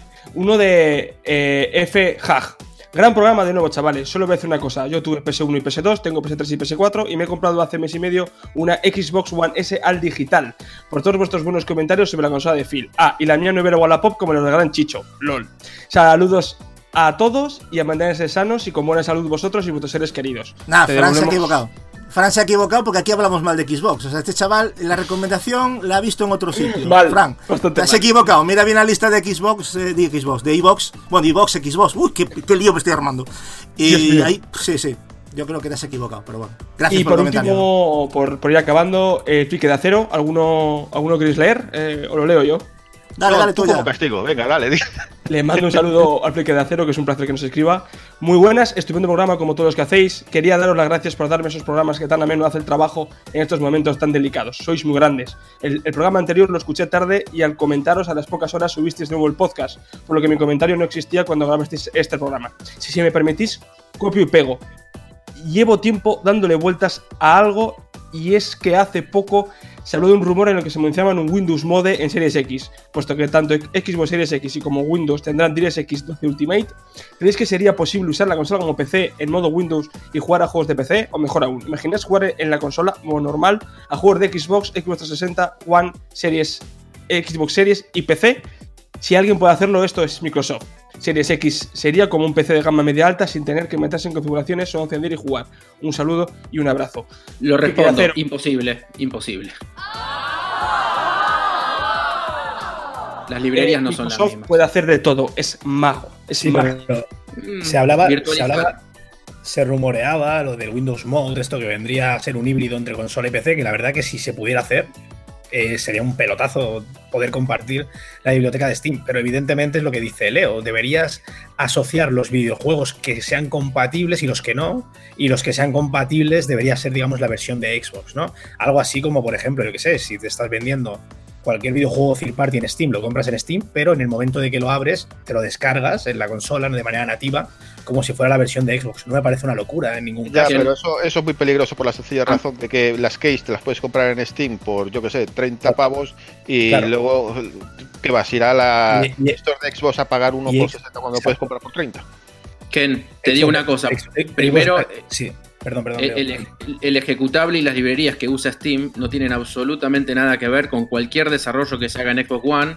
Y menos que menos cuando vos tenés eh, instalada la aplicación de Steam, que los juegos se instalan de manera individual en cada carpeta. También son ejecutables puro y duro de PC que no tienen nada que ver con el tema de los paquetes que usa la propia Xbox. Capaz que virtualizando, pero perderías una cantidad de recursos abismal. Y ¿o no, serían Gato? unos ports eh, cutres y que y se sal- salía perdiendo la consola. Y encima, dándolo frío y meticulosamente, Xbox pierde las royalties de cada venta de juego. Todos Eso iba a que- decir yo que no, Exacto, completamente de acuerdo. El Claro, trozo del pastel que- que... hablamos de servicios, eh, si, si ahora vendemos máquinas y eso parece que no da tanto dinero, el trozo del pastel de Microsoft y su consola y su, y su market se, se iría. Tiene un poco sentido. No sé cuánto se llevará por juego vendido, pero se lleva una royalty y si se vende. Los royalties por cada consola, no sé si están en el, 30, en el 30 o en el 20% de cada juego vendido. O sea que eh, por- los royalties son una de las partes más importantes a, a la hora de, de sacar ganancias. En PlayStation sus grandes beneficios es más por la venta de juegos que por consolas y Xbox exactamente lo mismo. Con lo cual perder eso es perder todo, todo la, la ganancia bruta de, de sus sistemas. Con lo cual no lo veo muy, muy factible. Bueno, que animéis, eh, os animo a todos los siguientes a seguir comentando, que haremos lo posible por intentar leer todos los comentarios que ponéis, porque la verdad que, que nos alegra la semana, ¿verdad, chavales? Sí, sí, Eh, desde luego. Eso- También avisar que si un día hay muchísimos, entender que tenemos un tiempo establecido y ya fijaros que No, aquí ya- en este podcast nos podemos ir ya a los 20 o 30 minutos solamente en leer Ya se nos está yendo. Seguramente acabaremos haciendo los cinco mejores o así. En algún momento no, no sabría deciros cuándo, pero seguramente acabe siendo así. Que haremos una selección. Pero bueno, que por ahora seguimos leyéndolo todo. Perdón que puedo agregar una, una sola cosita, que es una fantasía mía, ¿eh? pero me parece que de aparecer algo totalmente PC metido en una Xbox One, además del teclado y mouse, que eso ya es una realidad, mm, yo lo veo bastante factible que metan algo parecido a un Office 365 adentro de la consola. Una, una sacada así de, de chorra de, de Phil como para que la gente Habéis sacado, un documento. habéis sacado el ingeniero que hay dentro de Leo, de Leo, de nuestro argentinito. o sea, lo habéis sacado para afuera, para la pechera y, y ahora de repente tenemos Office en Xbox. ¡Esto es muy fuerte! 4K, 4K y 60, 60 frames. ¡Potencia! ¿Y para cuándo las impresoras 3D para Xbox? Próximamente. Como, como esto ya se nos fue de la cabeza, ya, se- ya se nos ha ido el tiempo y se nos va la, la cabeza ya con esto, eh, buscando que con el nuevo motor de, de Share de PlayStation 5 venga incluido el Final Cut para edición de vídeo, ya puesto. ya que estamos, tiramos la casa por la ventana. Pero que se pueda saltar, ¿eh, Marcos? Recuérdate. Ah, A ver, yo te estoy diciendo, hasta la PlayStation 5 eh, seguro que la pones en tu estantería y salta, con lo cual ya te adelanto del calor que va a tener. Pero bueno, casi que ya nos vamos a ir despidiendo del podcast. Ha sido un podcast muy entretenido, noticias variadas y sobre todo encantados de leer vuestros comentarios, que esperemos seguir leyendo cantidades ingentes. eh, y de Chicho, bueno, a ver qué nos depara Chicho en el siguiente, si, si, si le apetece comentar sus típicas bueno, vamos a dejarlo. Iba a decir pornografía, pero bueno, ya está dicho. Eh, sus próximos comentarios en, en el próximo programa. Y sin más, pues esperemos que el próximo tenga un poquito más de variedad de noticias. Está la cosa muy flojita, pero bueno, si no hay noticias hablaremos de los juegos que estamos jugando, que tampoco es poca cosa. Que bastante interesante está, está la cosa en cuanto a lo que estamos jugando. Un placer, Gatsu, tenerte en un nuevo podcast. Pues lo mismo, compañero, y con toda esta gente que con los que estoy de acuerdo y con los que no, con todos igual, os, que, os quiero a todos, sois muy grandes y gracias por, por esos comentarios. Y también Ken por sacarte este, este ratillo y sacar esta horita y media de, o poquito más, que nos puede salir el, el podcast aquí para, para compartirlo con la, con la comunidad. Ah, Marcos, como siempre, el placer es mío estar aquí, poder compartir más todavía si cabe los videojuegos y seguiremos con mucha ilusión y en el siguiente todavía confinados, por lo menos en mi caso personal laboral. Y nada, comentar a los oyentes que eh, este podcast es una vez a la semana, pero durante toda la semana, cada día tenéis una o dos noticias de lo más importante del día en el canal de, de Ken Ultimate en, en YouTube. O sea que iros allí si no lo conocéis. Eso sí, ir en plan bien, ¿eh? No vayáis a ir a comentar como hemos dicho. Aquí paz, amor y armonía. Y nada, también darle las gracias a, a Lazarus, eh, sacarte este, este momento y dejar tu PlayStation de lado para comentar con, con la gente. Un placer estar aquí. Estaba platineándome juegos de Telltale, que son platinos rápidos y fáciles. y, donde no se puede saltar. Entonces he dicho, ¿para qué? He venido aquí a hablar un poco de Xbox y, y sus virtudes. Un placer, como siempre, y suscribo lo que ha dicho Marcos, os invito a que vayáis al canal de Ken, no es para hacer spam gratuito, pero la verdad que viendo, después de estar muchos años en la plataforma, eh, es un canal que es, la verdad, te lo digo ya, bastante completo a nivel de información y de opinión. Y para despedir tenemos a, a Leo, muchas gracias por sacarte este rato y dejar de lado el office. Encantado de que estés aquí una semana más. Uh, me sacaste la broma de. Bueno, voy a tener que decir que tengo un toblerone y un chocolate águila metido en la heladera. Pero bueno, está bien. Nada, la pasé bárbaro. Tengo una ganas de meterme algo dulce en la boca y en la sangre, pero bueno. Eh, como te escucho, Chicho, ay Dios mío, no quiero, no quiero ni pensarlo. Pero nada, muchas gracias a todos y en siete días nos volvemos a ver. Muchas gracias. Hasta luego.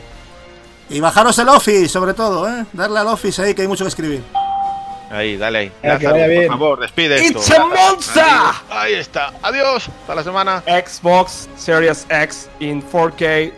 Less games from Xbox than PS4. Por favor, Office 4K 60 frames, por favor, es mi sueño. Gracias.